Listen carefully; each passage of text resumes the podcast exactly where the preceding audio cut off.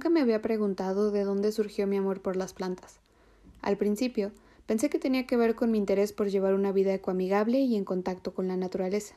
Sin embargo, un clavado por los recuerdos de mi infancia y algunas anécdotas familiares le dan todo el sentido a mi necesidad constante de tener un bosque en casa.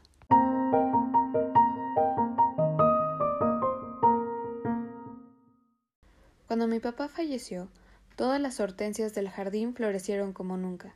Ni siquiera fue necesario pedir flores para el funeral.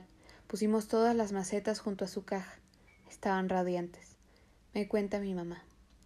Y aunque siempre se ven majestuosas, las plantas en casa de mi abuelita son puro folclor. Recuerdo que desde muy chica, mi mamis, como le llamamos, cambiaba cada cierto tiempo la tierra, las cuidaba, podaba y observaba con cautela. Se me hacía raro que sus plantas requirieran tanta atención. Ella podía pasar horas ahí a un lado del jardinero. Siempre tenía la tierra negra más buena, y luego nos mandaba cada tanto por limones a su jardín. Nunca pensé en la riqueza de ese espacio, que para mí era un área solo de juegos. Ni le di importancia a romper una maceta, o quizá dos, aunque una de esas me partió la cabeza un día jugando. Pero para mamis siempre ha sido algo sagrado, hasta el día de hoy sigue recogiendo aromas y compañía en su jardín, porque el tiempo invertido, aunque ya no es el mismo por el cese de sus fuerzas, valió la pena cuando camina lentamente hacia su patio y entre los pasillos de su casa todos los días hasta hoy. De las plantas, algo que siempre me ha llamado la atención son sus nombres alternativos, como por ejemplo la cuna de Moisés, cuya flor parece un bebé envuelto, o quizá un rostro que sale sigiloso cada tanto si tiene suerte. ¿Qué decir del esqueleto o costilla de Adán, nombres populares de la monstera? Además del nombre, las plantas tienen personalidad y como tal no se llevan bien con cualquiera.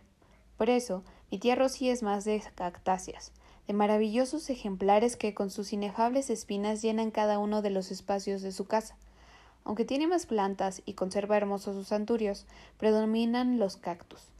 Están en el piso, en macetas, en repisas, en jardineras y hasta en piedras que encontró en el río.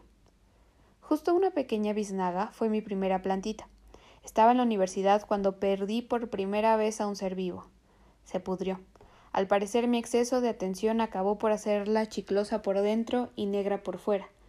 Cuando la cargué e intenté revivir, un hoyo se formó en su centro, como si sus entrañas se hubieran devorado lo que había dentro. No había nada más que hacer. Mi abuela, por otra parte, tenía siempre hierbas mágicas para todos los males, también para todos los platillos. En un frasco con alcohol ponía ramitas frescas de su marihuana para macerar y después usar para cualquier dolor corporal.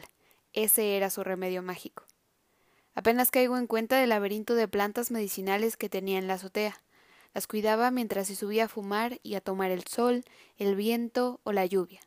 Con ellas arreglaba corazones y alegraba guisos. Tienes mano.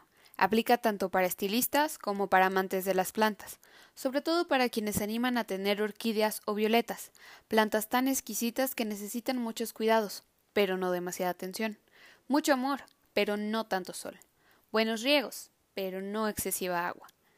Después de tener por casi tres meses una violeta, el corazón se me vino abajo cuando fatigué las raíces de mi preciosa planta.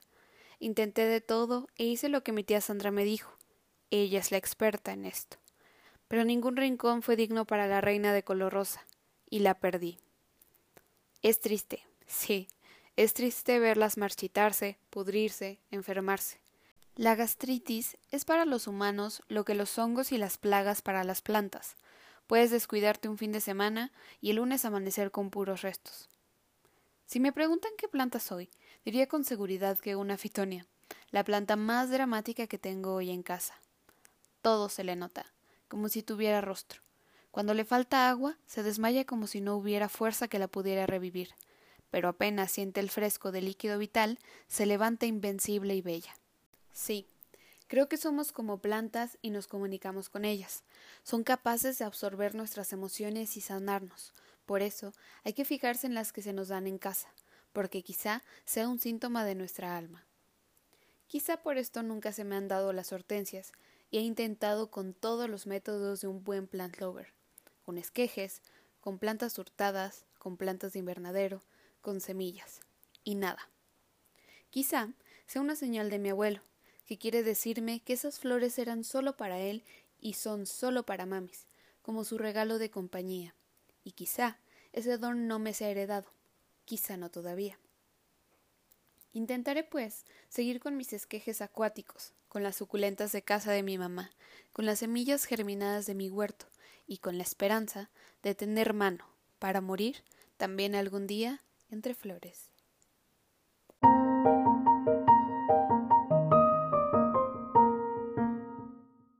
Este fue el cuento Hortensias. Espero que lo hayas disfrutado. Muchas gracias por llegar hasta aquí. Recuerda que todos los jueves voy a tener un cuento nuevo aquí en Spotify y además ahora también podrás leerlos en mi nueva página www.mafermenag.wordpress.com. Nos vemos también en las transmisiones de los jueves a las siete y media por mi canal de Instagram. Me encuentras como arroba mafmenag. Nos vemos.